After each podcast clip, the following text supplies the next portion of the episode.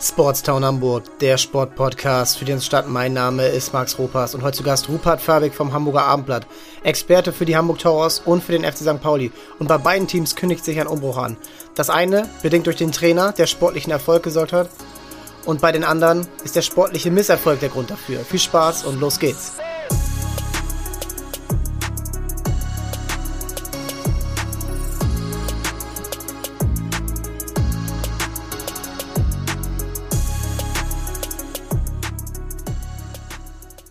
Ja, Rupert, ähm, herzlich willkommen und ähm, du hattest heute schon viel zu tun und wir starten direkt rein mit der, ähm, mit der Meldung. Wie hast du davon erfahren, dass äh, Petro Kayes jetzt kurzfristig äh, anscheinend die Hamburg Towers verlassen will?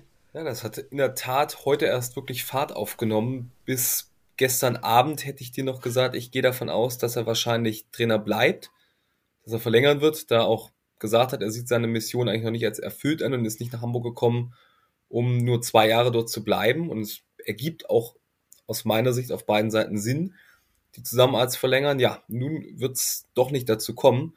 Ich habe gestern Abend erfahren, dass die Towers sich auf dem Trainermarkt umsehen. Äh, von einer deutschen Quelle. Dann ist es relativ international geworden. Dann habe ich aus Israel noch einen Hinweis bekommen, welcher Trainer es unter anderem sein könnte. Habe da mich nochmal auf die Towers bezogen, wieder dort mir ein Dementi abgeholt, wo von ja auch auszugehen ist, also es wird ja kein Sportdirektor jetzt unmittelbar vor den Playoffs bestätigen, dass sie auf der Suche nach einem Trainer sind oder gar irgendwelche Namen da fallen lassen.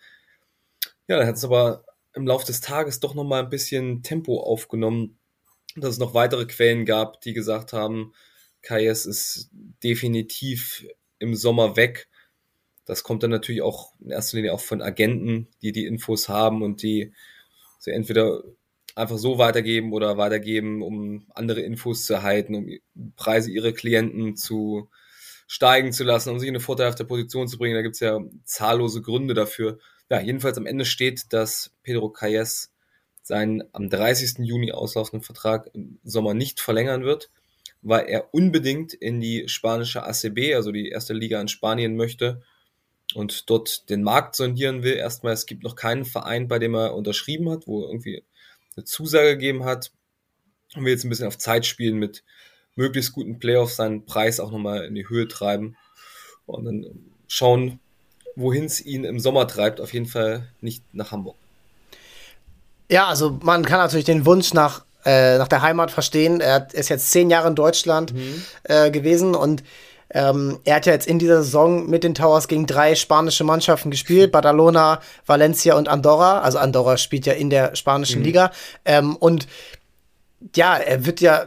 Es waren erfolgreiche Spiele unter anderem dabei, auch jetzt gegen Valencia im letzten Spiel, im K.O.-Spiel, haben sie ja das Beste getan und äh, zeitweise gut mitgehalten und jeder erkennt die Handschrift eines Kais-Teams oder dieses Kais-Teams relativ schnell und ähm, er ist 38 Jahre alt, er ist ein junges, er ist jung für einen Trainer, er ist talentiert, er hat schon bei Fechter Erfolg gehabt.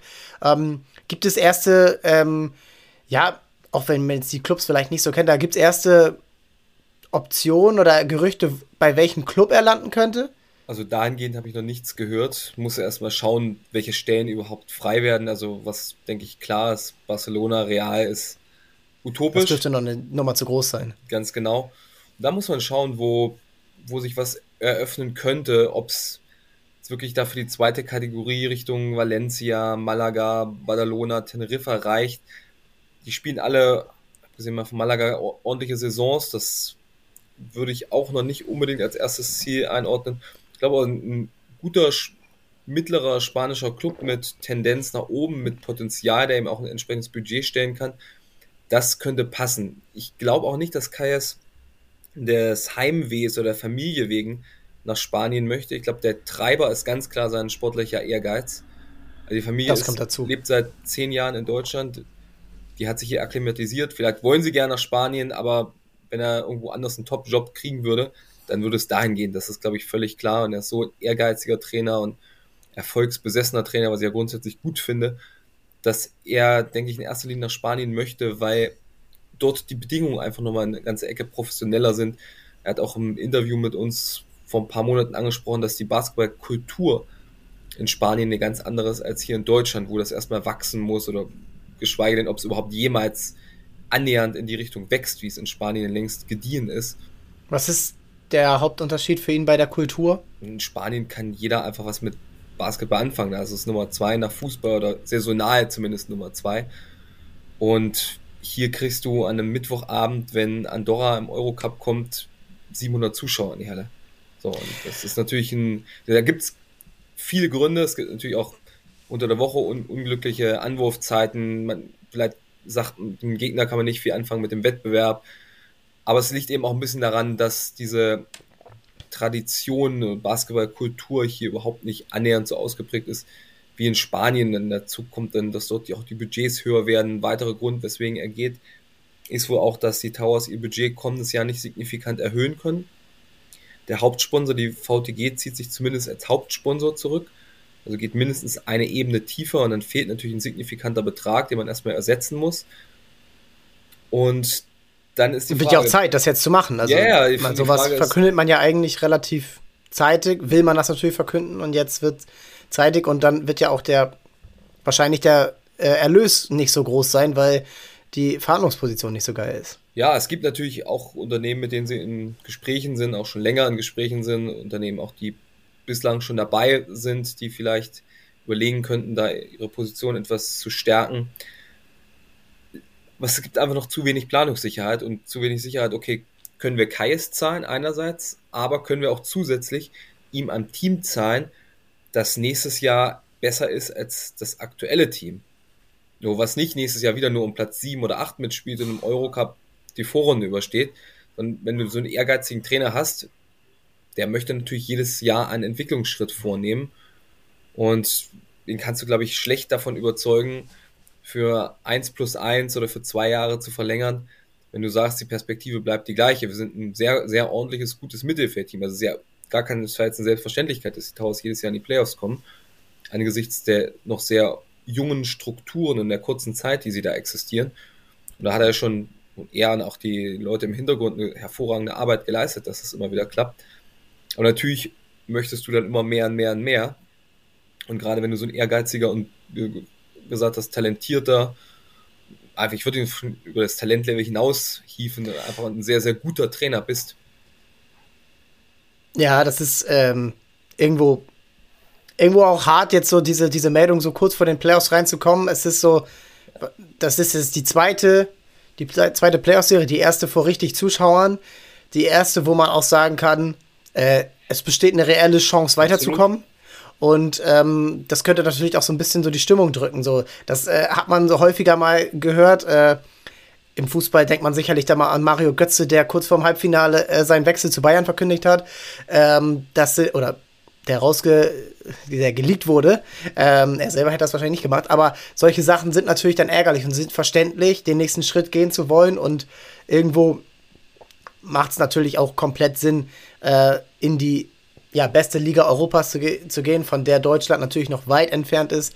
Ähm, aber jetzt auf die Towers bezogen, was bedeutet das für die Mannschaft und für den Club? Weil ähm, es ist schon natürlich, er ist ein sehr dominanter, auf, aufrichtiger und auch, ja, man, man, man erkennt ihn. Man erkennt ihn am, am Seitenrand, wenn er coacht. Äh, in, in, in, seinem, in seinem schicken Anzug immer, aber äh, eigentlich muss man immer aufpassen, dass der nicht reißt, weil er so aktiv ist an der Seitenlinie, weil man, ähm, ja, weil er die ganze Zeit durchcoacht, weil er immer wieder ähm, Anpassungen vornimmt, immer wieder auch einzelne Spieler ähm, direkt anspricht. Ähm, es, es lebt schon sehr viel, diese Mannschaft von, diese Mannschaft lebt sehr von ihm. Ähm, jetzt muss man natürlich aber auch eine Kultur, äh, wie bei den Towers, eine Strategie nicht von einzelnen, darf man nicht von einzelnen Personen so abhängig machen. Und äh, die Option bestand schon immer, dass er geht. Wie, wie gehen die Towers damit um? Seit wann rechnen sie damit? Du hast gesagt, sie sondieren jetzt den Markt, sie bestreiten das natürlich. Und ähm, was schätzt du ein, wie sie diesen Schritt jetzt äh, angehen werden, um eben natürlich die Towers-Kultur beizubehalten, den Erfolg auch beizubehalten und hoffentlich auch äh, eins, einzelne Spieler äh, in diesem schnelllebigen Geschäft Basketball ähm, trotzdem bei den Towers zu behalten, um dann nicht den kompletten Umbruch nächstes Jahr zu haben. Das Erstaunliche ist ja, dass Kayas selber oder via Agent schon proaktiv begonnen hat, sich umzuschauen. Vor einigen Wochen ja offenkundig schon. Und das zu dem Zeitpunkt, wo die Saison noch im vollen Gange war. Das hat mich schon wenig überrascht, aber die Towers sind natürlich auch nicht naiv und sie wären ja unprofessionell, wenn sie darauf nicht damit reagiert hätten, dass sie selber anfangen, zumindest mal lose Anfragen zu stellen.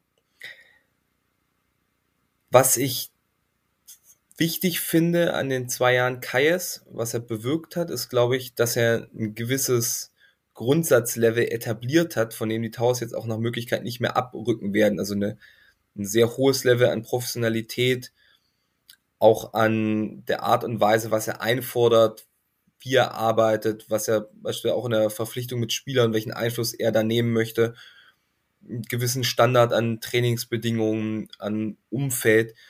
Das ist sehr, sehr wichtig, dass er das wirklich signifikant angehoben hat und damit eigentlich eine Grundlage geschaffen hat, von der jetzt jeder Nachfolger von ihm arbeiten kann und auch für die Towers die Grundlage geschaffen hat, dass sie sehen, okay, hier standen wir und hier müssen wir stehen, um einen Top-Trainer zu haben und hier müssen wir hinkommen, um auch Top-Leistungen langfristig zu bringen. Was, also ich habe drei Namen gehört. Ich habe fünf Namen gehört, von denen ich zwei für möglich halte. Ja. Der, was immer mal wieder in irgendwelchen Foren rumgeistert, sind die Namen von Ingo Freier und Dennis Wucherer. Das glaube ich nicht. Habe ich okay. auch nichts, äh, keine, keine Traction, wie man so schön sagt. Ja bekommen. Äh, Freier ja momentan noch Trainer in Oldenburg gewesen, da eingesprungen zur Halbserien. Sehr, sehr gute Bilanz hingelegt. Es kommt aus Wedel, daher so ein bisschen naheliegend. In Oldenburg haben sie sich noch nicht auf eine Verlängerung geeinigt, weil ich das absolut sinnvoll fände, wenn er, wenn er bleiben würde. Wucherer besteht die Beziehung. Äh, Marvin Willoughby ist, hat früher in Würzburg gespielt. Wucherer ist ein Würzburger. Ähm, hat in den letzten Jahren in Würzburg solide, aber keine überragende Arbeit geleistet und ist jetzt auch entlassen worden, war vor zwei Jahren, als Kajas Trainer geworden ist, als Kandidat im Gespräch. Ich weiß aber nicht, ob es da wirklich einen ernsthaften Kontakt gab. Also das glaube ich auch nicht. Dann habe ich den Namen von Odet Katasch gehört. Das ist ein Israeli, der im vergangenen Jahr Panathinaikos Athen trainiert hat, mit ist griechischer Meister geworden, aber gut, wenn man die griechische Basketballkultur oder generell auch so auf dem Balkan und so kennt, das äh, muss nicht immer reichen. Da kann man auch dann direkt wieder gefeuert werden. Äh, okay, ja. Seit einigen Monaten beschäftigungslos. Das hat Marvin Willoughby auch dementiert, dass das ein Name ist. Was allerdings nahe liegt, ist, äh, welche Namen naheliegend sind, die von Martin Schiller und Raul Corner. Und das aus folgendem Grund. Sie sind ebenso wie Pedro Calles alle bei der U-First Agentur Klienten. U-First Agentur unterhält sehr gute Beziehungen zu den Towers und auch viele Spieler sind U-First Klienten. Calles ist wie gesagt auch einer und Corner und Schiller auch. Corner war jetzt die letzten Jahre in Bayreuth, hat am Anfang da wirklich hervorragende Arbeit geleistet, gilt als äh, wirklich angesehener Fachmann in der Basketballszene. Die letzten Jahre sind die Ergebnisse nicht so ganz mit seinem Renommee mitgekommen, was sehr, sehr viel Verletzungspech so, aber die Ergebnisse lassen noch etwas, stehen noch etwas hinter seinem Ruf an, aber es ist ein Österreicher, ein sehr geschätzter, auch wirklich cooler Typ, finde ich. Ähm, könnte ich mir vorstellen, hat auch schon nachgewiesen, dass er Mannschaften aufbauen kann, entwickeln kann. Die heißeste Spur, finde ich, aber ist die zu Martin Schiller, auch ein Österreicher, in Wien geboren, als äh, Sohn ein, ich glaube, eines Deutschen, einer Britin oder Österreicherin. Österreicher, einer Britin, Österreicher, schreibst genau. du hier im Artikel. Ja. Oder ihr im Artikel. Und in Hamburg aufgewachsen, in Aumühle und in Bergedorf als Trainer gearbeitet, eher dann als Co-Trainer bei relativ bekannten, renommierten Coaches gearbeitet hat, drei Jahre in der Ausbildungsliga der NBA, die, das G-League-Team der Utah Jazz gecoacht hat und von da in die Euroleague gegangen ist, also die höchste Liga Europas, äh, zu Žalgiris Kaunas nach Litauen, hat da auch ein erfolgreiches Jahr gespielt, ist dann nach ein paar Euroleague-Niederlagen entlassen worden, wieder auf ein bisschen kontroverse Art, weil das nicht so ganz nachvollziehbar war. Also wirklich ein nachgewiesen guter Trainer. Und auch er U-First-Klient. Äh, ja. Ich könnte mir vorstellen, dass das wirklich gut passen würde. Auch jemand, der jetzt immer mal wieder in Deutschland ins Gespräch gebracht wurde. Und auch von dem, ähm, auch von der anderen Seite zu sehen, für die Towers sicherlich auch ein Schritt in die Richtung, dass eben solche Kandidaten jetzt auch in, die Fra in Frage kommen.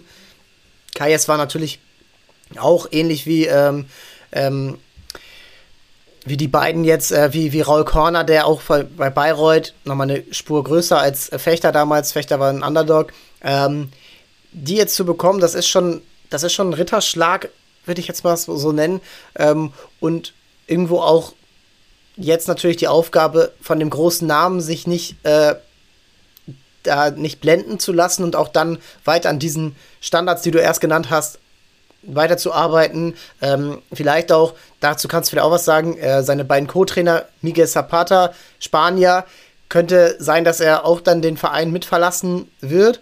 Und Benker Baloschki schon länger, ähm, sehr lange bei den Towers, äh, früher bei Stade hier gewesen. Ähm, wie siehst du da ähm, die Aufteilung? Werden beide den Club verlassen? Wird nur einer bleiben? Werden beide bleiben? Also ich kann, kann das natürlich nur abschätzen. Also Zapata hat schon länger mit ihm zusammengearbeitet in Fechter. Ja. Ist auch Spanier. Ich, das ist jetzt eine ganz wirklich reine Spekulation und Mutmaßung. Na, dafür ist doch ein Podcast da. Genau wo ich mich auch womöglich völlig in die Nässe hinsetze, sage ich gleich vorab. Ich glaube nicht, dass, ich weiß nicht, ob Zapata wirklich mitkommt, ich würde aber auch nicht sicher davon ausgehen, dass er in Hamburg bleibt. Was ich nämlich etwas seltsam fand dieses Jahr, und das ist nie so ganz aufgeklärt worden, weswegen das eigentlich war, Zapata hat nur die Bundesligaspiele betreut. Er war im Eurocup nie dabei. Er hat bei Heimspielen im Eurocup hat er aus dem Trainerbüro in, aufs Spielfeld geguckt und bei Auswärtsspielen war er, ist er zu Hause geblieben. Das fand ich hm seltsam ist. Ich konnte es mir nicht so ganz erklären, was da wirklich der Grund für ist. Ob er in der Zeit die Bundesligaspiele intensiver vorbereiten sollte, während die anderen reisen. Aber es war ein bisschen ungewöhnlich und glaube ja. auch nicht, dass Zapata damit so einverstanden und zufrieden war. Ähm, Benka Baloschki, äh, schon eine Co-Trainer-Legende, kann man ja fast sagen, in Hamburg. Der Hermann Gerland. Ja, genau, nur nicht so alt, nur viel jünger. äh, aber ein ähnlich witziger Typ. Und ich glaube nicht, dass sie ihn direkt befördern würden zu einem Cheftrainer. Vielleicht unterhält man sich mal mit ihm, aber ich denke, er muss selber erstmal als Cheftrainer ein bisschen arbeiten. Das hat er in der Pro B in Wede schon gemacht in der vergangenen Saison, so Doppelrolle, Co-Trainer und ah, ja. Pro B Cheftrainer. Ich glaube auch, die nächste Station für ihn ist erstmal ein Pro A-Team, wo er arbeiten kann als Cheftrainer. Vielleicht, wenn er viel Glück hat, sogar schon ein BBL-Team. Ähm, aber denke nicht, dass er da, dass es intern da eine Beförderung geben wird von Baloschki oder Zapata. Können wir auch vorstellen, okay. dass Enker auch noch bleibt unter, unter dem neuen Trainer als Co-Trainer. Ja, ist ja auch wichtig, so ein bisschen die Strukturen, die ein Verein dann auch schafft, jetzt über die letzten zwei Jahre, wo man sagt, okay, das ist jetzt nicht nur Petro Kais, sondern das sind die Towers, dass da auch jemand ist, der, ähm, ähm, der diesen Weg eben weitergeht, was ja, ja auch mittlerweile in vielen äh, anderen, beispielsweise auch im Fußball beim HSV jetzt gemacht wurde, ähm, wo man sagt, okay, der ist, der ist hier, der, der gehört zum Club, der ist vielleicht nicht so, dessen äh, Bewertung ist nicht so an Ergebnissen gemessen, sondern eher an Prozessen, die im Hintergrund laufen, wie eben Training, äh, Analyse und äh, Entwicklung der Spieler. Tim Walter hier zitiert, nicht an Ergebnissen orientieren. Ja, gut, aber man, man, muss ja auch irgendwo, man, wenn, man, wenn man sich nur den Ergebnissen misst, dann ist es ja das, dann kommt ja. das beim HSV raus, was die ganzen Jahre davor war. Und okay. ähm, das ist da auch irgendwo nicht das Wichtige. Was aber jetzt mich noch interessiert, ist was das für die Spieler bedeutet. Denn wir wissen beide, dass Basketball-Bundesliga ist eh schon ein schnelllebiges Geschäft. Mhm. Äh, man kann eigentlich bei keinem Spieler sagen, äh, der jetzt gerade bei den Towers ist, ob er sicher nächstes Jahr bleibt. Äh, Justus Hollatz hat sich zum Draft angemeldet. Äh, selbst wenn er sich dort wieder zurückzieht, kann es sein, dass er den Club verlässt in Richtung Euroleague, egal ob jetzt Deutschland oder Ausland. Mike Kotzer ähnlich. Ähm, dann auch alle anderen, Caleb Holmesley, Jalen Brown. Ähm, ja, die, Seth Hinrichs, all diese Spieler sind eben, das sind Jahresverträge, das ist Usus im Basketball und es ist nicht sicher. Ähm, bei wem glaubst du, zum Beispiel Max Leo, der ist ja schon aus mhm. Fechter mit, ist mitgekommen, bei wem glaubst du, okay, dieser, dieser Wechsel, jetzt vielleicht auch ein bisschen kurzfristig, das heißt ja nicht, dass jeder Spieler, man weiß nicht, ob jeder Spieler davon jetzt wusste, ähm, wo du sagst, okay, das könnte für den vielleicht ein Signal sein, also am Ende des Jahres abzuhauen. Hamburg Ende ist, ja, ist ja schon ein sehr attraktiver Standort für Trainer wie für Spieler. Also deswegen für Trainer auf jeden Fall interessant, weil du eine gewisse Perspektive hast, einen sehr großen Markt natürlich, äh, bekommst in mittelfristiger Zukunft dann irgendwann auch hoffentlich mal eine größere Arena, dass du nicht ausvermarktet bist, sondern dich weiter vermarkten kannst. Und für Spieler verhält sich natürlich ähnlich. Und Spieler sehen auch, was hier in Hamburg möglich ist, dass sie sich in ein Schaufenster stellen und diese Bühne nutzen können. Die besten Beispiele sind natürlich für Spieler, die von außen kommen, also jetzt nicht Justus Hollert, sind Mike Kotzer, der ja. unter der Saison schon eine Anfrage von Fenerbahce Istanbul bekommen hat aus der Euroleague und mit hoher Wahrscheinlichkeit im kommenden Sommer in die Euroleague wechseln wird und Caleb Homesley, der auch nächstes Jahr Euroleague oder zumindest bei einem sehr guten Eurocup-Team spielen wird unabhängig davon, ob Kayas bleibt oder nicht, glaube ich, wäre sowieso im Sommer ein Großteil der Mannschaft ausgetauscht worden, weil es weil zu viele Begehrlichkeiten geweckt wurden. Ob er jetzt Max Di Leo mitnimmt nach Spanien, klar, die beiden passen gut zusammen, aber keine Ahnung, ob Di Leo wirklich äh, nach Spanien geht. Er hat natürlich auch hier den Vorteil des deutschen Passes, was ihn hier in Deutschland auf dem deutschen Markt wertvoller macht. Äh, Henry, Henrys Nationalspieler mal, geworden. Ja, genau. Henrys hat schon mal in Spanien gespielt. Das könnte vielleicht passen, je nachdem. Weiß ich aber nicht, ob das wirklich so ein krasses Trainer-Spieler-Gespann dann immer ist.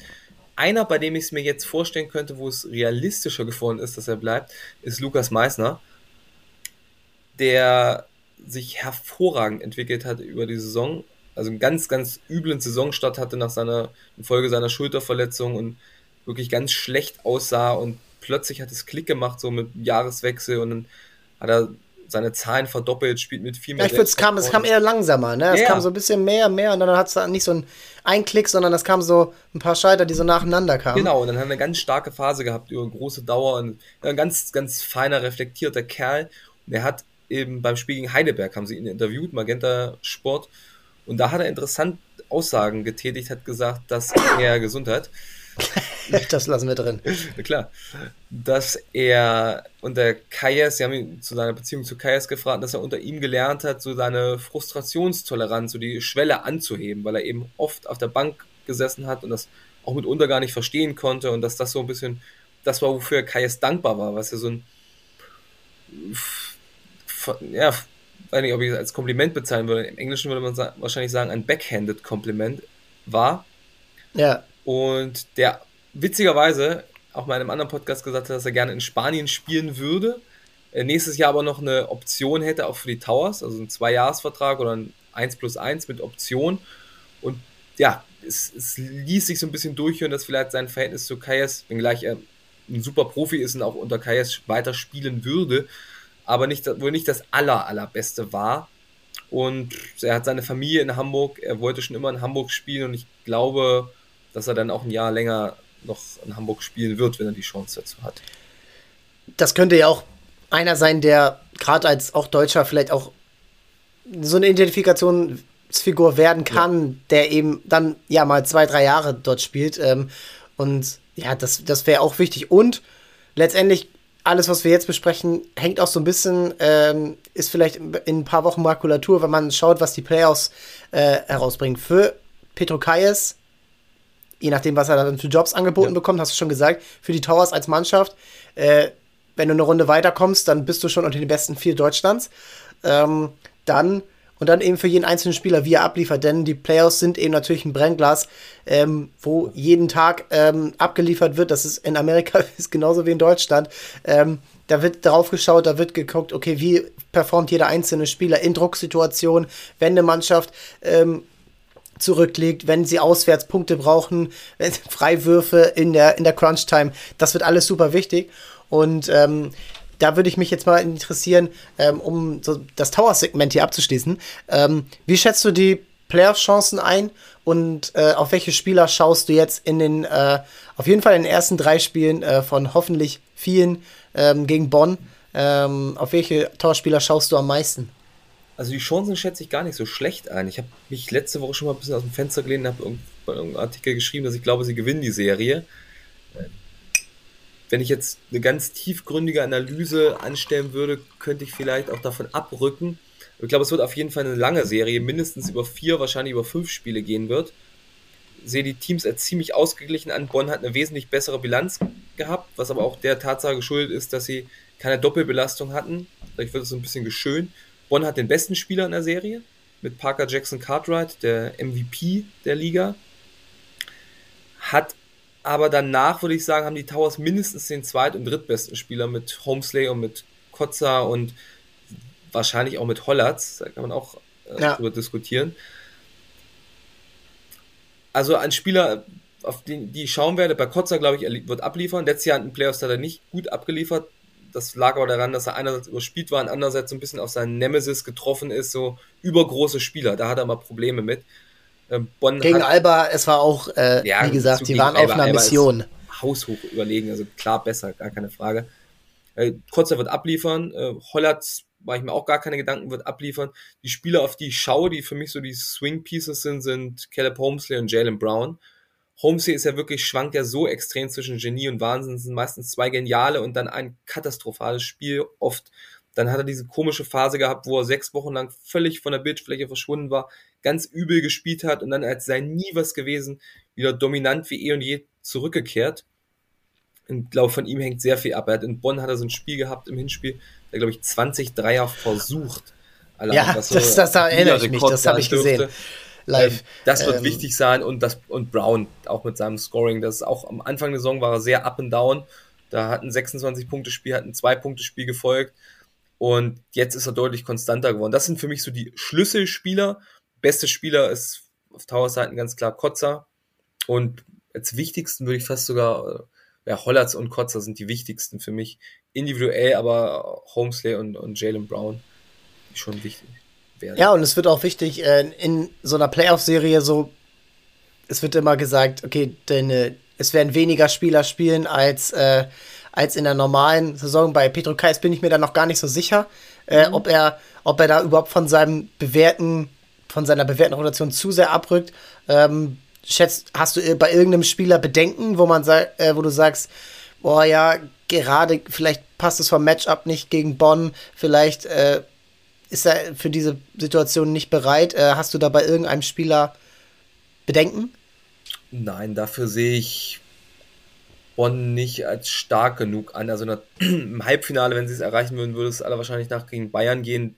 Da sind sie völlig überfordert auf jeder Position so. Das wird, glaube ich, auch eine schnelle Serie dann geben.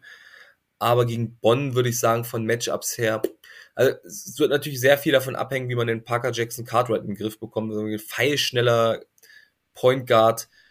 So nicht der größte, hat auch nicht den genialsten Dreier. Da wird wahrscheinlich Max Di Leo sich an ihm abarbeiten. Zu tun haben, Vielleicht ja. stellt man auch mal irgendwie einen Justus Hollatz mit ein bisschen Länge dagegen oder einen Flügelspieler. Vielleicht mal für ein paar Angriffe einen Zach Brown, wenn er wieder fit wird. Aber äh, denke denn, wenn man nur den den, den Jackson Cartwright machen lässt und den Rest halb, halbwegs in den Griff bekommt, ist das machbar. Spieler wie Eddie Edigin, glaube ich, die werden schnell aus der Rotation gestrichen. Ich glaube auch ein Jürgen Rich wird nicht spielen und ja, Akteure, die vom hinteren Ende der Bank kommen, die spielen, glaube ich, dann wirklich keine Rolle. Kayes hat, hat ja auch zuletzt immer auch Kotzer, Homesley, Hollatz, die haben schon relativ viele Minuten gespielt, Jalen Brown. Das wird, denke ich, auch weiterhin der Fall sein. Seth Henrys wird sicherlich ein wichtiger Spieler werden, so weil er so das Bindeglied ist zwischen Outside-Spiel, Inside-Spiel mm. und ein sehr cleverer Akteur ist. Gerade auch, gerade auch defensiv äh, einer, der, der so ein bisschen durch Spielintelligenz, ja, so ein genau. bisschen äh, athletische Defizite, die man äh, vielleicht hat, äh, gut macht. Ja, wird super spannend. Ähm, am Wochenende geht's los und ähm, genau, wann ist Sag uns, wann, wann geht's los? Freitag. Freitag erstes Spiel in Bonn. Das erste Heimspiel ist am 20. Mai. Ähm, und dann hoffentlich gibt es noch ein weiteres. Jetzt muss ich ja noch einen Tipp abgeben hier. Ja, mein Tipp. Ich glaube, ich glaube, es bei einer Best of Five Serie kann es ja eigentlich fast nur 3 zu 2 ausgehen. Frage ist für wen äh, bei so einer eng. Und ich glaube, am Ende werden es ähm, die Towers machen mit 3 zu 2. Sag ich und, auch. Äh, 3 2 Towers. Werden, äh, und dann wird es wahrscheinlich der FC Bayern ja. sein. Äh, und da, da sprechen wir dann, dann drüber. Da sprechen wir dann wenn es weiter, ähm, also es wird echt. Erstmal Bonn schlagen. Ja. Genau, und dann. Das ist ähm, übrigens auch ein super interessantes Trainerduell. Pedro Kayes gegen Thomas Isalo, den Trainer des Jahres, auch, glaube ich, ein Jahr älter als Kayes. Ja. Auch einer der heißesten Trainer auf dem europäischen Markt. Also man muss Bonn ja auch loben. Also für die Saison äh, da oben mit rumgespielt. Vereinshistorie, beste Hauptrunde zumindest. Ja, ja und äh, hätten es, klar, die Belastung Eurocup oder Euroleague ja. ist immer so ein Faktor, aber letztendlich hat auch nicht jeder Eurocup-Belastung nee. und die Mannschaften sind auch, äh, die Mannschaft, da waren sie auch besser und auch in ja. direkten Duellen haben sie auch gute Leistungen meistens gezeigt. Ähm, eine andere Mannschaft, die in der Saisonendphase ist und. Das ist aber gute Umbruch, Leistung jetzt nicht das richtige Stichwort, ne? Nee, nee, aber Saisonumbruch und ähm, ja, äh, neben oder sich eher wahrscheinlich gerade neben dem Platz ähm, beschäftigen muss, ist der FC St. Pauli. Ähm, du bist seit äh, kurzem auch dort ähm, involviert. Du warst jetzt auf Schalke beim Spiel und ähm, Jetzt habe hab ich schon ähm, häufiger heute gelesen in verschiedenen Artikeln, dass, dass das Spiel so ein bisschen das Spiegelbild der Saison war. Es geht sehr gut los, äh, da läuft alles für ein. Äh, da, da machen die Gegner Fehler, die sie sonst nicht machen. Und dann nach und nach bricht die Mannschaft so ein bisschen ein und macht am Ende sogar, ja, also macht dumme Fehler auch, äh, das 1 zu 2 den Elfmeter verursachen, äh, unter anderem äh, dann Unterzahl bei so einem langen Ball, die du nicht haben darfst. Und am Ende, ja, muss man ehrlich sagen, wird durch Disziplinlosigkeiten auffällig äh, und hat zwei Platzverweise sich eingehandelt und ähm, ist raus aus dem Aufstiegsrennen. Also es ist maximal mit einem unglaublichen äh, Kantersieg und einer unglaublichen hohen Niederlage des HSV noch möglich äh, und Darmstadt, dass sie da ähm, noch was reißen, ja, das gut, können wir ausschließen, das ist durch. Ja, ja. Das haben sie auch alle selber eingesehen. Ja, und ähm, um es jetzt mal an dich zu fragen, ähm, wie, wie, ohne dass sie jetzt immer vom Ausstieg gesprochen haben und ähm, obwohl sie es ja auch irgendwo getan haben, es lief sehr lange gut. Es gab erste Anzeichen so um den Jahreswechsel, so ein Spiel gegen Aue zu Hause, ähm, was nicht gut lief. Dann ein katastrophales Spiel gegen Hannover zum Beispiel, das Derby verloren, ähm, trotz 1-0 Führung. Ähm, ja, wie, wie ist das am Ende aus deiner Sicht, wenn du es so in, in zwei, drei Sätzen sagen müsstest, Woran hat es gelegen? Also was hat, äh, was, was ist am Ende der Hauptgrund, dass das, St. Pauli in dieser Saison, wo es nicht so viele Punkte benötigt ja. wie in den letzten Jahren, trotz dieser überragenden Hinrunde nicht geschafft hat, aufzusteigen? Das Interessante ist ja so, die, wenn man die gefühlten Wahrheiten nimmt, dann wirkt es ja so, dass es eine ganz grauenvolle Saison war jetzt am Ende. Wenn man die beiden Saisonhälften mal vergleicht, du hast eine hervorragende Hinrunde, also wirklich eine ganz grandiose Hinrunde und eine üble Rückrunde. Am Ende kommt Platz 5 oder Platz 6 raus. So. Wenn du jetzt eine Hinrunde auf Platz 5 gespielt hättest, eine Rückrunde auf Platz 5 und wärst konstant durchgegangen und wärst auf die gleiche Punktzahl gekommen, hätte niemand was gesagt. Hätten alle gesagt, yo, top Saison. Und jetzt ist eine Riesenfrustration erreicht und eine große Enttäuschung. Aus meiner Sicht, die simpelste Erklärung ist, dass es einfach eine Regression zur Mitte hingegeben hat. Dass sie in der Hinrunde gar nicht so gut waren wie die Tabelle hat vermuten lassen. Deswegen spielen wir auch Hin- und Rückrunde, damit so ein bisschen diese Volatilität ausgeglichen war. Jetzt tief eintaucht in irgendwelche Zahlenwerte, die natürlich immer nur nicht die ganze Wahrheit abbilden, aber schon Indikationen zulassen. Dann hat St. Pauli ja aus einer statistisch gar nicht so großen Überlegenheit sehr, sehr viel rausgeholt. Zum Beispiel sehr effektiv vom Tor gewesen und mehr Tore erzielt, als man als die Zahlen eigentlich hätten erwarten lassen, weniger ja. kassiert, als die Zahlen hätten erwarten lassen. das hat ja vieles darauf hingedeutet, dass es so eine klassische Überperformance war, äh, die dann irgendwann natürlich auch mal ein bisschen wieder ausgeglichen wird. Jetzt in der Rückrunde war es wahrscheinlich dann schon wieder eher andere Performance, hat aber das, das ganze große Ganze schon wieder dann richtig eingeordnet. Äh, woran hat es ultimativ gelegen? Also bis zum Februar hin gab es ja die große Abwehrschwäche, dass sie so gut wie nie zu Null gespielt haben. Dann hat Timo Schulz, also dem finde ich, kann man übrigens die wenigsten Vorwürfe machen, sich als variabel präsentiert, hat auch durchaus ein bisschen was umgestellt, hat so ein bisschen Offensive rausgenommen, ein bisschen mehr. Manchmal freiwillig, manchmal unfreiwillig. Ja, genau, ein äh, bisschen mehr äh, defensiver gespielt, dann hat vorne so der Punch gefehlt, wir hatten es eben im Vorgespräch schon, gesagt hast, dann sind eigentlich nur noch äh, häufig Spiele, wo sie nur ein Tor hatten und die sind dann meist nach Standards oder Elfmetern gefallen.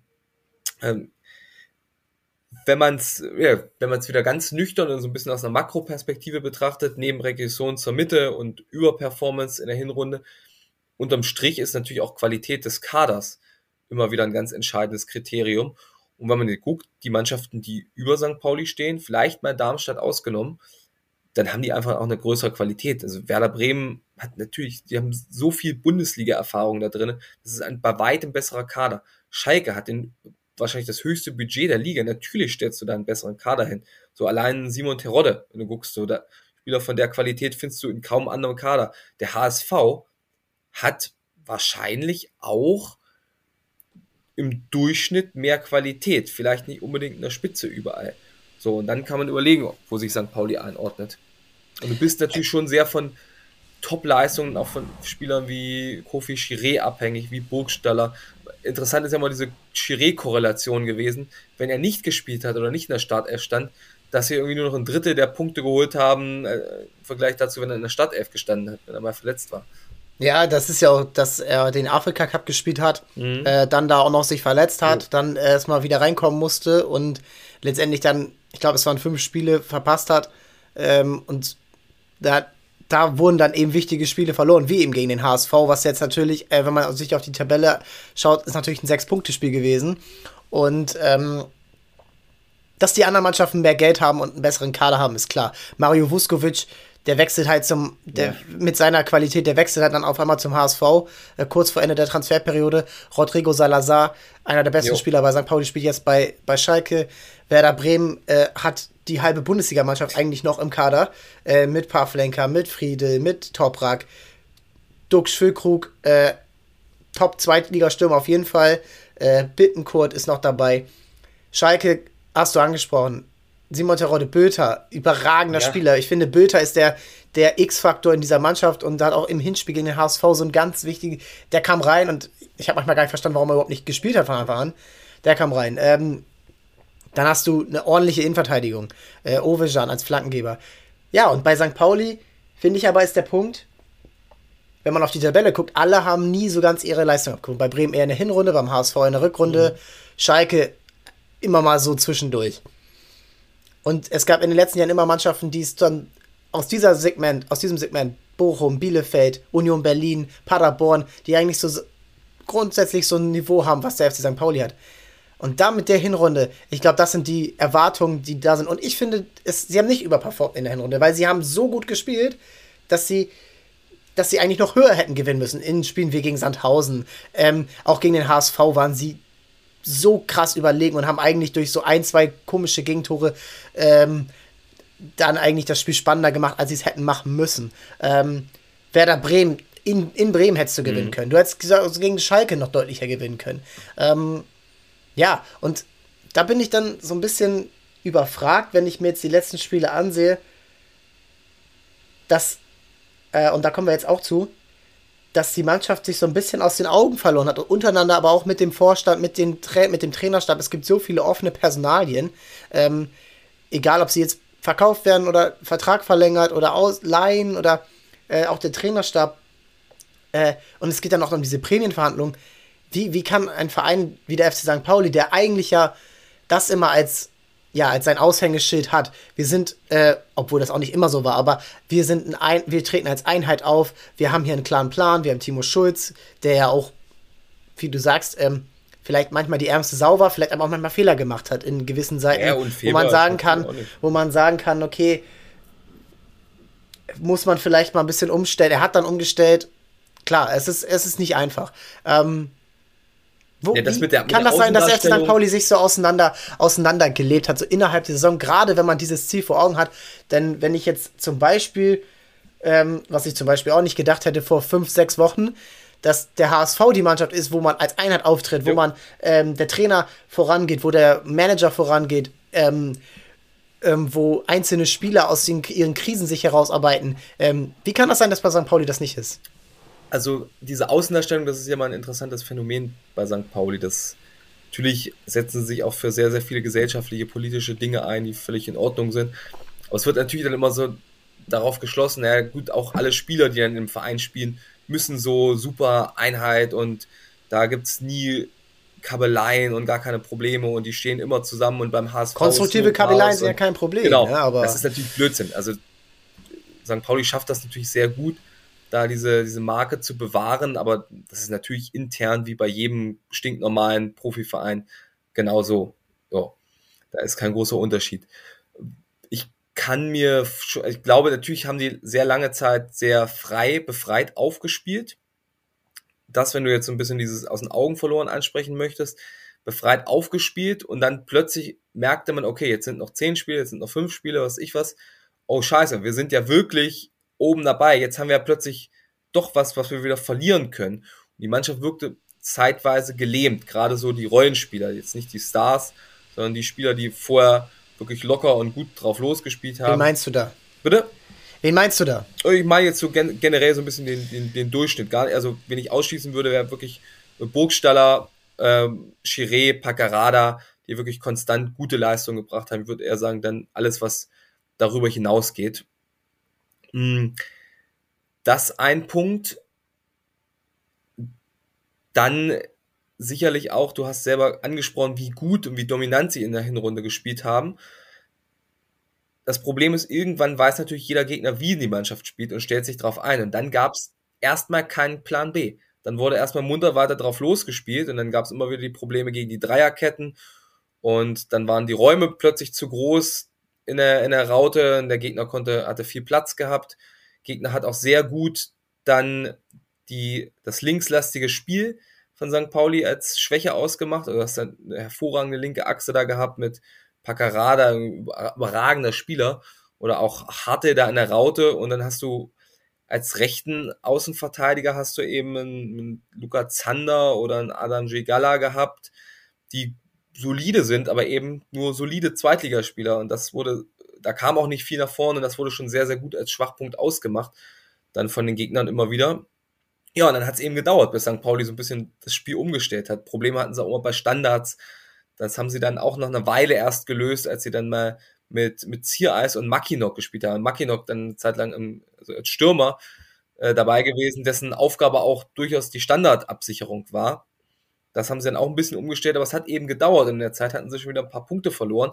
Und dann hast du wieder eine neue Formation auf dem Platz, die aber gar nicht mehr so diese eigentlichen Stärken ausspielen konnte, die die Mannschaft in der Hinrunde ausgezeichnet hat. Und dann komme ich aber wieder zum Punkt Qualität, weil ja, du kannst eben nur, glaube ich, mit einer durchschnittlich oder mit einer gut, qualitativ gut besetzten, aber nicht top besetzten Mannschaft, kannst du eben nur das eine oder das andere haben, aber nicht beides, Plan B, Plan C und alles funktioniert immer noch hervorragend, weil dein Personal in der Lage ist, unterschiedliche Spielarten zu spielen. Ich finde es auch irgendwo ähm, richtig, dass du die Qualität im Kader ansprichst und man hätte im Winter die Möglichkeit gehabt, nochmal was zu machen. Man hat sich dagegen entschieden. Ähm, Wintertransfers sind nicht das Allheilmittel. Nee, Chuck Vital zusammen ja HSV. ohne Grund im Winter zu haben. Genau, aber es wäre eine weitere Möglichkeit gewesen, zu versuchen, sich unabhängiger von Chiré zu machen, der eben auch zu diesem Zeitpunkt dann verletzt war. Jackson Irvine auch mit seinen Strapazen durch die Länderspiele in Australien ja, auch immer. Irvine hat eigentlich immer geliefert, muss man sagen. Er hat immer geliefert, aber man hat ihm in manchen Spielen auch angesehen, wie, wie fertig ja, er war. Also er hat auch wirklich auf Lieferverletzten Rille. Und ich finde, beim, Haas, äh, beim FC St. Pauli hat man in den beiden Derbys so einen kleinen Unterschied gewinnt. In der Hinrunde sind sie nach dem 1-0 weitergemacht. Die Klar. wollten das 2-0 machen, haben sogar auch das 1-1 bekommen und sind dann aber wieder in die, Klar, in die, die zweite Halbzeit gegangen. Gewesen, ja. Und im zweiten Spiel, im Rückspiel im Volkspark, gehen sie auch 1-0 in Führung. Ja. Glücklich. Oder nein, nee, gar nicht mal glücklich. Sie waren äh, relativ aktiv zu mhm. Anfang. Ja, zu Anfang. Und haben dann sich, haben sich dann zurückgezogen, ja. haben sich dann zurückgezogen und haben versucht, diesen Vorsprung zu verwalten.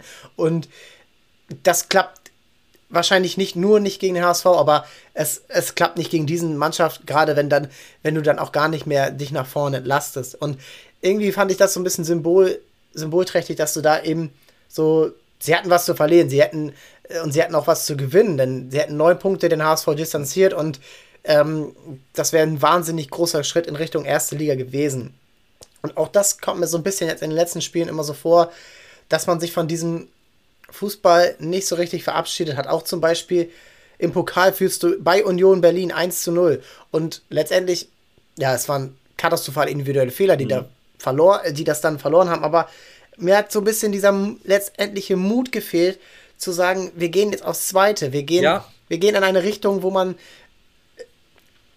irgendwie auch ja, so dieses, es ist immer ein Risiko, was du im Fußball gehen musst. Und du gehst aber auch ein Risiko, wenn du nichts machst und dir dann dem Gegner zu mehr Chancen einlädst. Und das hat mir so beim St. Pauli vermittelt. Und man konnte eigentlich in manchen Spielen absehen, dass irgendwann noch ein Gegentor kommt. Also in Sandhausen darfst du nicht bis darfst du nicht 1-0 1-0 führen. du musst da das 2 ja machen. Auch, auch, nach einer Stunde. auch ja, Schalke ja. Auch Schalke hat da das Tor kassiert. Und auch der HSV hat da ja. schon Tore äh, kurz vor Schluss kassiert. Oder auch äh, Werder Bremen hat, musste, ist dann kurz vor Schluss noch zurückgekommen, nachdem sie irgendwann in der 80. glaube ich das 2-1 bekommen haben. Es ist, da darfst, du, da darfst du nicht aufhören. Du darfst auch nicht aufhören zu Hause gegen Nürnberg. Oder ähm, ja, das sind dann Spiele, die, die dir am Ende dann die Punkte rauben und irgendwie dann auch so ein bisschen erklären, dass du am Ende nicht bereit bist, ähm, aufzusteigen, weil ja. am Ende musst du eben diese, diese, ja, diese Performance über 90 Minuten gehen und dann eben auch vielleicht mal über offensive Aktionen den Gegner vom du Tor weghalten und nicht nur durch Zweikämpfe. Den Prämienstreit angesprochen. Andreas Bornemann, äh, Sportdirektor, ja, da Chef, hat letzte Woche gesagt, dass er glaubt, dass es die Mannschaft nicht groß beeinflusst hat. Das hat er nicht gesehen. Gerade so die letzten Spiele können er gar nicht herhalten als Beispiel, weil sie eben doch relativ gut gespielt haben, unter anderem gegen Darmstadt und Nürnberg, zumindest über weite Strecken. Hat aber naja. trotzdem eingestanden, hat gesagt, naja, aber trotzdem vielleicht fehlt dann irgendwie so der, der letzte, die letzten paar Prozentpünktchen Fokus, weswegen man dann eben noch in der Nachspielzeit den Ausgleich in Sandhausen und gegen Nürnberg kassiert hat. Ich weiß auch nicht, warum äh, so ein Prämienstreit, also sowas, also klar habe ich sowas schon mal irgendwie mitbekommen und sowas gibt es auch, aber dass das irgendwie über Monate, weil das Pokalspiel war im Januar, ja. äh, dass das über Monate jetzt so ein Thema sein kann, ein äh, Pokal-Achtelfinale gegen Borussia Dortmund, also nicht irgendwen, den man da geschlagen hat, jetzt so auszuverhandeln und ähm, ich finde das irgendwie unprofessionell, dass das dann auch klar, ihr als Journalisten, die das dann äh, rausbringen, ihr müsst natürlich da, darüber berichten und das ist ja auch wichtig.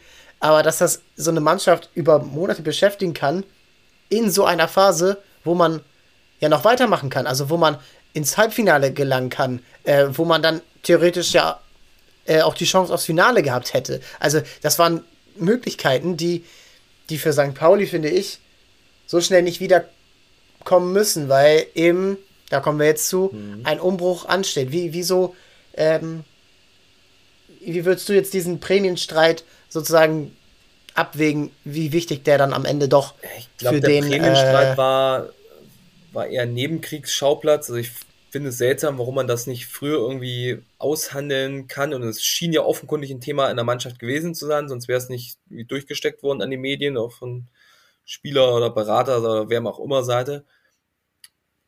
Ähm, ich glaube, was vielleicht eher da ein Thema ist, aber es ist der Situation geschuldet, sind so diese neuen auslaufenden Verträge plus die beiden der Co-Trainer, was auch ein Thema offenkundig war, weil es auch Timo Schulz erstaunlicherweise in der Pressekonferenz mal recht offen angesprochen hat, dass er es schade findet, dass sich in puncto Verträge gar nichts getan hat über die letzten Wochen. Ist allerdings, wie ich eben meinte, so der Situation geschuldet. Du weißt zu dem, oder wusstest zu dem Zeitpunkt noch nicht, wirst du nächstes Jahr Bundesliga spielen oder wirst du zweite Liga spielen? Und wirst du jetzt, verlängerst du mit Spielern, und die vielleicht gar nicht Bundesliga tauglich sind? Oder würdest du die vielleicht doch behalten, wenn du in der zweiten Liga spielst? Und es gab wenig. Ja, ist aber auch nicht so ein nettes Gefühl, sowas nee, in der nee, Frage zu was, hören. Frage, was willst du auch machen? Willst du irgendwie ja. sechs Wochen vor Saisonende einem Spieler sagen, yo, das war's jetzt? Und riskierst dann, dass er sagt, okay, dann war's das jetzt auch für mich. So, dann ja. spule ich hier nochmal ein Programm ab, aber ihr könnt mich mal. Oder wartest du eben und die sind unsicher, was natürlich auch wieder ein Problem ist. Das äh, ist sicherlich sehr, sehr schwierig. Und von den neuen Auslaufverträgen wird es ja wohl auch anscheinend, werden es nicht allzu viele Spieler in die kommende Saison schaffen. Was ich skurril fand, ist, dass die Verträge der Co-Trainer nicht eher verlängert wurden. Das ist, heißt jetzt seit Wochen, ja, wir stehen ganz kurz davor und bald wird Vollzug vermeldet, es ist immer noch kein Vollzug vermeldet worden. Das verstehe ich nicht. Also Timo Schulz vertraut den beiden sehr, Leuk Fabian Hürzler und die sind wirklich ein sehr, sehr enges Trio. Stehen ja. sehr nah, haben eine gute Kommunikation miteinander, gute Aufgabenverteilung. Und es ist ja völlig klar, dass das auch völlig liga-unabhängig so wäre, dass die Co-Trainer bleiben sollen, weil es ist ja nicht so, dass du aufsteigst und sagst, oh, die beiden sind jetzt qualitativ nicht mehr gut genug. Das ist Unsinn, die sind äh, absolut gut genug Und deswegen werden Timo sie Schulz will sie auch haben. Also das, deswegen, das kann ich nicht ganz nachvollziehen, dass das nicht irgendwie mal fixer geht. Das muss man ja auch dann bei jeder, irgendwo schwebt das ja auch dann über jeder Sitzung, über jeder Analyse, über jeder Teambesprechung. Äh, und letztendlich sind die beiden ungefähr so unser Alter, Ende 20, ja. Anfang 30 und letzt, die brauchen auch irgendwo eine berufliche Perspektive. Da, da, das sind jetzt noch keine Millionäre, die, ähm, die sich die Jobs ähm, wahrscheinlich Nö, haben, werden sie also, Angebote sie, bekommen, aber es Perspektive ist, äh, bekommen. Also das ist ja so, gerade der DFB hat bei VW auch mal Interesse angemeldet. Ja, es und ist auch in Also das ist ja so, dass die dann irgendwie sagen können, okay, tut uns leid, also dann nehmen wir eben was anderes. Was dann natürlich wieder Timo Schulz unzufrieden macht. Glaubst du, er könnte da noch mal einen Rückzieher machen von seiner Glaubst du, er, er würde davon eventuell auch abhängig machen, dass er bleibt nein, beim, nein, beim nein, FC St. Pauli? Nein, der bleibt auf jeden Steht er da drüber? Also er hat ja verlängert und klar, gibt immer Ausstiegsklauseln, aber nein. Also es ist ja die perfekte Situation für ihn. Und ich glaube, so professionell und so reif ist er, dass er das jetzt nicht von seinen Co-Trainern abhängig macht, auch wenn es ärgerlich für ihn wäre. Und die werden sich auch einigen, die Co-Trainer mit St. Pauli, zu einer sehr hohen Wahrscheinlichkeit. Aber das schließe ich komplett aus, dass nächstes okay. Jahr nicht der Trainer Timo Schulz heißt. Gut, dann ist der Punkt schon mal von der Umbruchliste äh, gestrichen, aber dann bist du ja immer noch bei der Mannschaft, wo jo. eigentlich auf jeder äh, Positionsgruppe, Torwart, Abwehr, Mittelfeld, Stürmer, ja. auf jeden Fall Handlung bedarf ist. Ähm, ich denke mal, über allem steht der Name Kofi Chiré, ja. weil er das meiste an Ablöse reinbringen kann und ähm, wahrscheinlich auch wird, weil er eben die äh, Angebote aus der ersten Liga hat. Äh, Gladbach, Union, Werder Bremen sind so die, die ähm, heißesten Gerüchte. Gladbach soll so in der Pole Position sein. Mhm. Ähm, Gab es irgendwann in eurem Umfeld schon mal die ersten Zahlen, wie viel für ihn überhaupt ähm, bekommen werden kann? Weil das ist ja. Du bist das da bin ich, der bin ich äh, der Transfermarkt-Experte ähm, kennt natürlich den Marktwert. Der ähm, glaube noch bei dem Spieler, aber der, der heißt, aber er wird wahrscheinlich demnächst steigen. Also ich kann mir schon vorstellen, irgendwie 4, 5 Millionen. Ja, man ja. muss schauen. Ne? Also ja. es ist, äh, es ist bei ihm natürlich die äh, 3 Millionen ist der Marktwert ja. aktuell. Er ist 26 Jahre. Es ist jetzt, ähm, es ist für ihn natürlich auch eine wichtige Entscheidung für eine Karriere. Wenn man jetzt von einem, so einem Vierjahresvertrag oder Dreijahresvertrag ausgeht, dann ist das schon eigentlich der wichtigste in seiner Karriere. Und ähm, überall lässt sich schon lesen. Es, es war es jetzt beim FC St. Pauli. Einhellige Meinung, den haben wir jetzt auf Schalke zum letzten Mal im St. Pauli-Trikot gesehen. Er hat sich die fünfte gelbe Karte ja. abgeholt. Das war's. Und also das war jetzt geht es natürlich darum, klar, der wird Bundesliga spielen, egal wie. Hat er auch selber gesagt vor ein paar Wochen. Und ich bin mal auch, also er wird ja auch äh, wahrscheinlich im, äh, oder wird wahrscheinlich auch für die WM berufen werden für Ghana im Winter. Ja. Wo du dann natürlich auch noch mal sagst, okay, äh, ich muss jetzt vorher noch bestimmt noch mal ein bisschen Bundesliga spielen mich auf einer Bühne zeigen, die ich äh, in der zweiten Bundesliga eben halt nicht ja. habe. Ähm, wenn man jetzt auf die ähm, Transfers, ähm, die zum HSV, äh, Entschuldigung, zum FC St. Pauli gehen, ähm, da, da ist jetzt noch nicht so viel passiert. Also Metcalf ähm, aus, aus Australien wird kommen, Mittelfeldspieler. Ähm, und ähm, dann ist noch relativ sicher, dass Manolis Siakas auch zum äh, Saliakas zum FC St. Pauli wechseln wird. Äh, rechter Verteidiger, ähm, der auch Innenverteidiger spielen kann.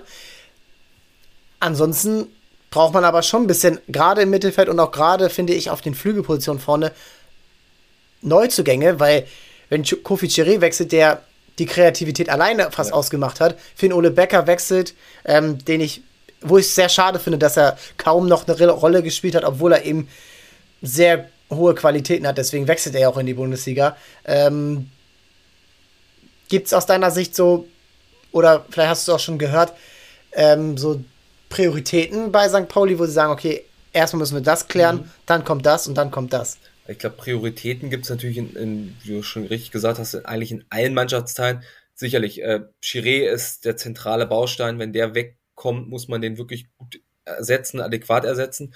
Wo man, glaube ich, aber auch Bornemann vertrauen kann, weil wenn man sich die Transferhistorie von ihm ansieht, ja. da hat er eigentlich immer gute Griffe getätigt. Was äh, Torwart ist, mit Vasi haben sie einen Top-Mann, äh, mit Smarsh natürlich dahinter einen sehr guten Ersatzmann, der von dem nach wohl auch nicht nochmal die Nummer 2 sein möchte im Jahr. Linksverteidiger Paccarada grandioser Spieler, also sollten sie also bloß nicht, wenn da irgendwie jemand anruft im Angebot, äh, würde ich sofort den Hörer aufknallen. Äh, Kann man das sich leisten?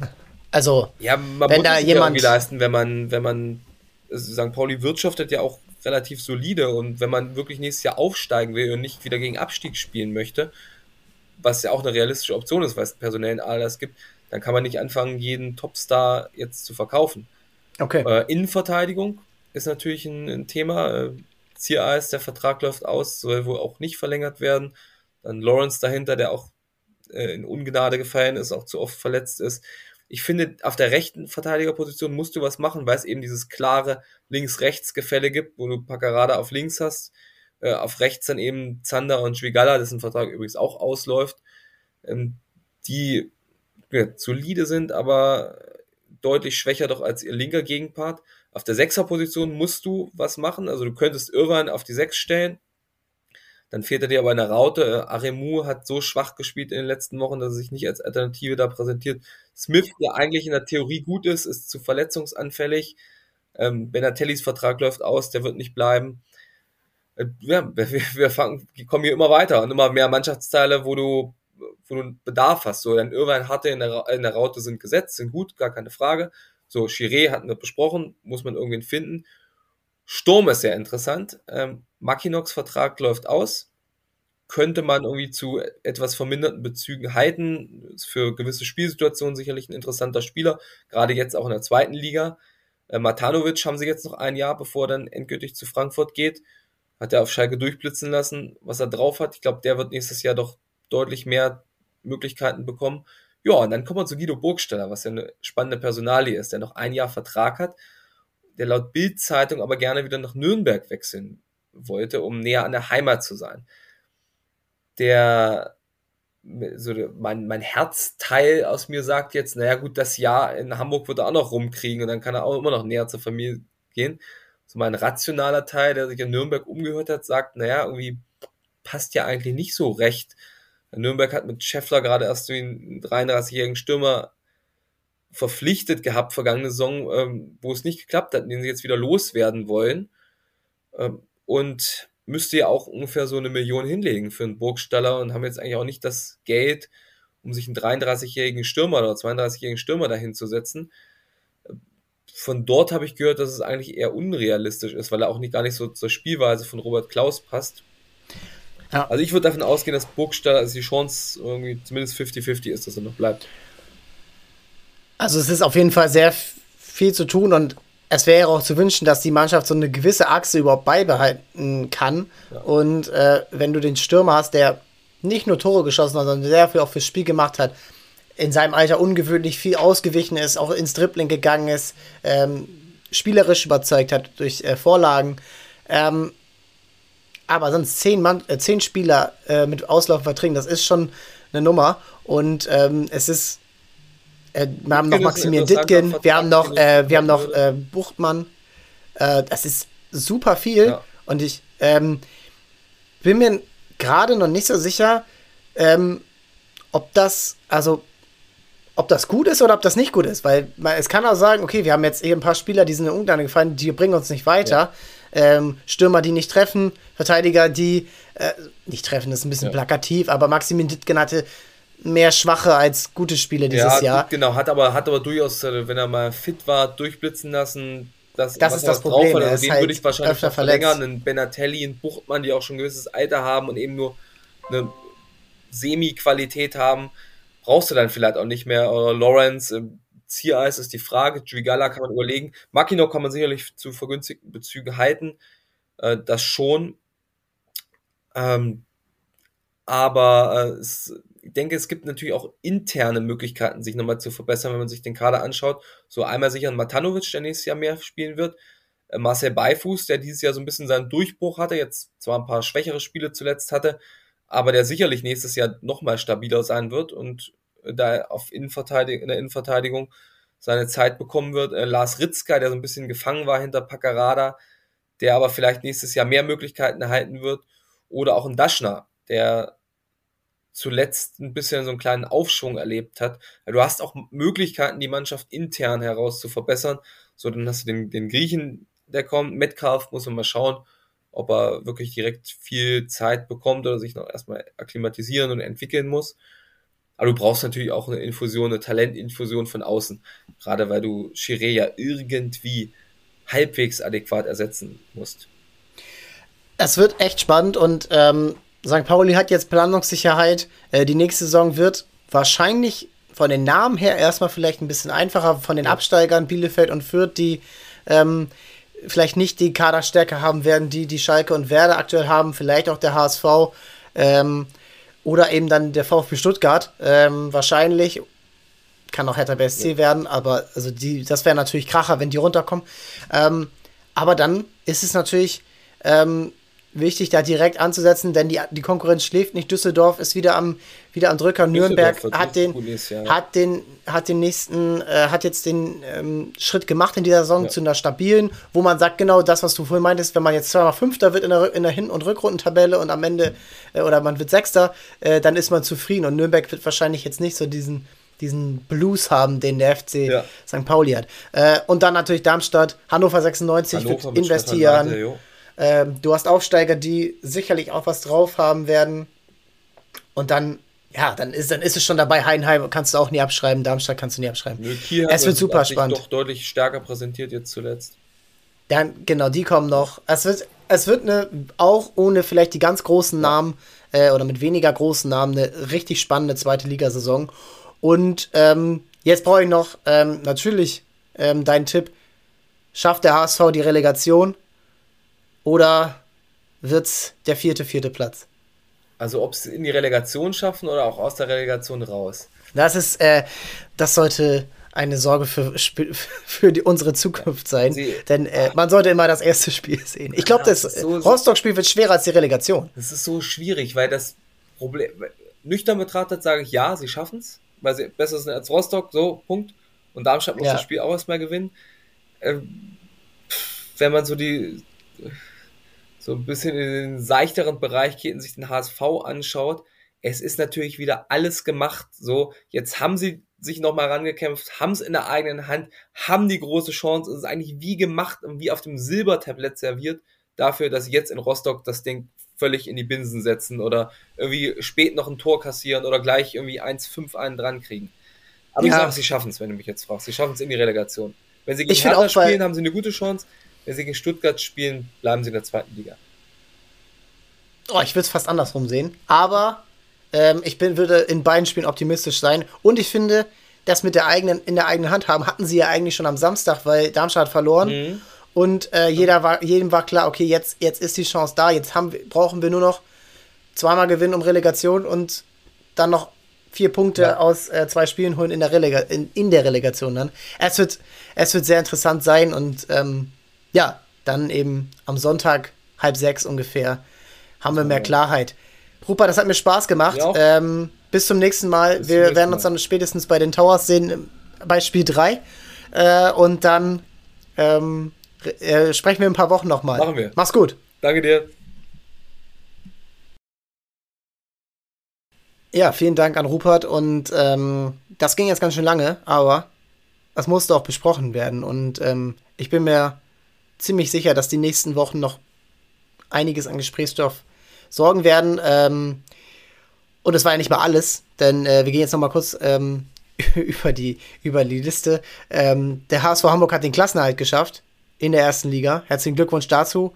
Ähm, hatten wir letzte Woche so ein bisschen angesprochen, dass es ähm, ja so ein bisschen kriselt und man jetzt so nochmal Druck hatte, aber souverän dann doch ähm, geschafft gegen, gegen Nettestedt Lübbecke in diesem entscheidenden Spiel. Und ähm, ja, ich bin mir bin ziemlich sicher, dass das gut ist, jetzt das klar zu haben, Klarheit für die nächste Saison zu haben, ähm, da in die Planung reingehen zu können, ähm, sowohl spielerisch Verbesserungen an, äh, anzuvisieren, ähm, die Stärken beizubehalten, dann aber auch Spieler zu verpflichten. Es wird super spannend und ähm, ja, man wird sehen, wie die nächste Saison verlaufen wird. Sportlich, aber auch wirtschaftlich, denn das ist beim Handball, gerade beim HSV Hamburg, gerade mit dieser Hallenthematik immer so äh, ein wichtiges Ding und was Rupert eben auch gerade zu, zum Taus gesagt hat mit dem Elbdom, das wird ein super wichtiges Thema für beide Clubs im nächsten Jahr oder in der nächsten Saison werden, da es so ein bisschen entscheiden wird, wie hoch können diese Teams eben gehen. Ähm, dann so ein bisschen äh, anschließend an die Donnerstag-Folge zum Futsal, äh, müssen wir darauf eingehen, dass die Panthers leider das Hinspiel verloren haben mit 2 zu 4. Ähm, ärgerlich, aber sicherlich auch verständlich. Wir werden das nochmal verlinken in den Show Notes. Ähm, da könnt ihr euch die Highlights nochmal anschauen. Und ähm, es gibt natürlich noch die Chance, äh, im Rückspiel das zu, zu, re zu regeln. Äh, zwei Tore sind im Futsal eigentlich nichts und ähm, der Mannschaft ist auch sicherlich zuzutrauen, da nochmal zurückzukommen. Ähm, nichtsdestotrotz, eine erste Saison, die im Halbfinale endet, in der, um die deutsche Meisterschaft, die kann man schon als Erfolg bezeichnen. Und ähm, ja, damit kommen wir dann so ein bisschen zum Schluss hier. Ähm, in der Regionalliga, wie gesagt, Altona 93 endgültig abgestiegen, ähm, trotz des Sieges gestern. Und der FC St. Pauli muss sich sputen. Äh, gestern einen wichtigen Sieg gefeiert. Ähm, aber die zweite Mannschaft. Und ähm, da jetzt natürlich nochmal den, den, im letzten, in den letzten Spielen jetzt die Chance, das auch endgültig klar zu machen äh, gegen HSC Hannover. Ähm, ein, wichtiges, ein wichtiges Spiel gewonnen. Ähm, die hätten auch nochmal rankommen können, hätten sie das Spiel gewonnen. Und ähm, ja, dann, äh, dann geht's eigentlich, dann war es das eigentlich auch für diesen, für diesen Montagabend. Ähm, Donnerstag geht's weiter, dann wieder am nächsten Montag. Und ähm, wir gehen hier voll ins Saisonfinale. Bundesliga, Basketball-Bundesliga, Fußball-Bundesliga, Basketball-Bundesliga, Handball-Bundesliga, da schauen wir auch nochmal drauf. Ähm, zwischendurch ähm, die ja, besten Gesprächspartner und Gesprächspartnerinnen hier aus Hamburg. Ähm, da wird am Donnerstag wieder eine neue Sportart kommen und nächste Woche. Ja, es ist super interessant und ich freue mich, dass das auch so weitergeht. Und damit bleibt mir nur zu sagen, alles Gute. Bis Donnerstag, bleibt uns äh, treu. Und ähm, ja, ich freue mich, äh, euch am Donnerstag wiederzuhören. Bis dann, ciao, ciao.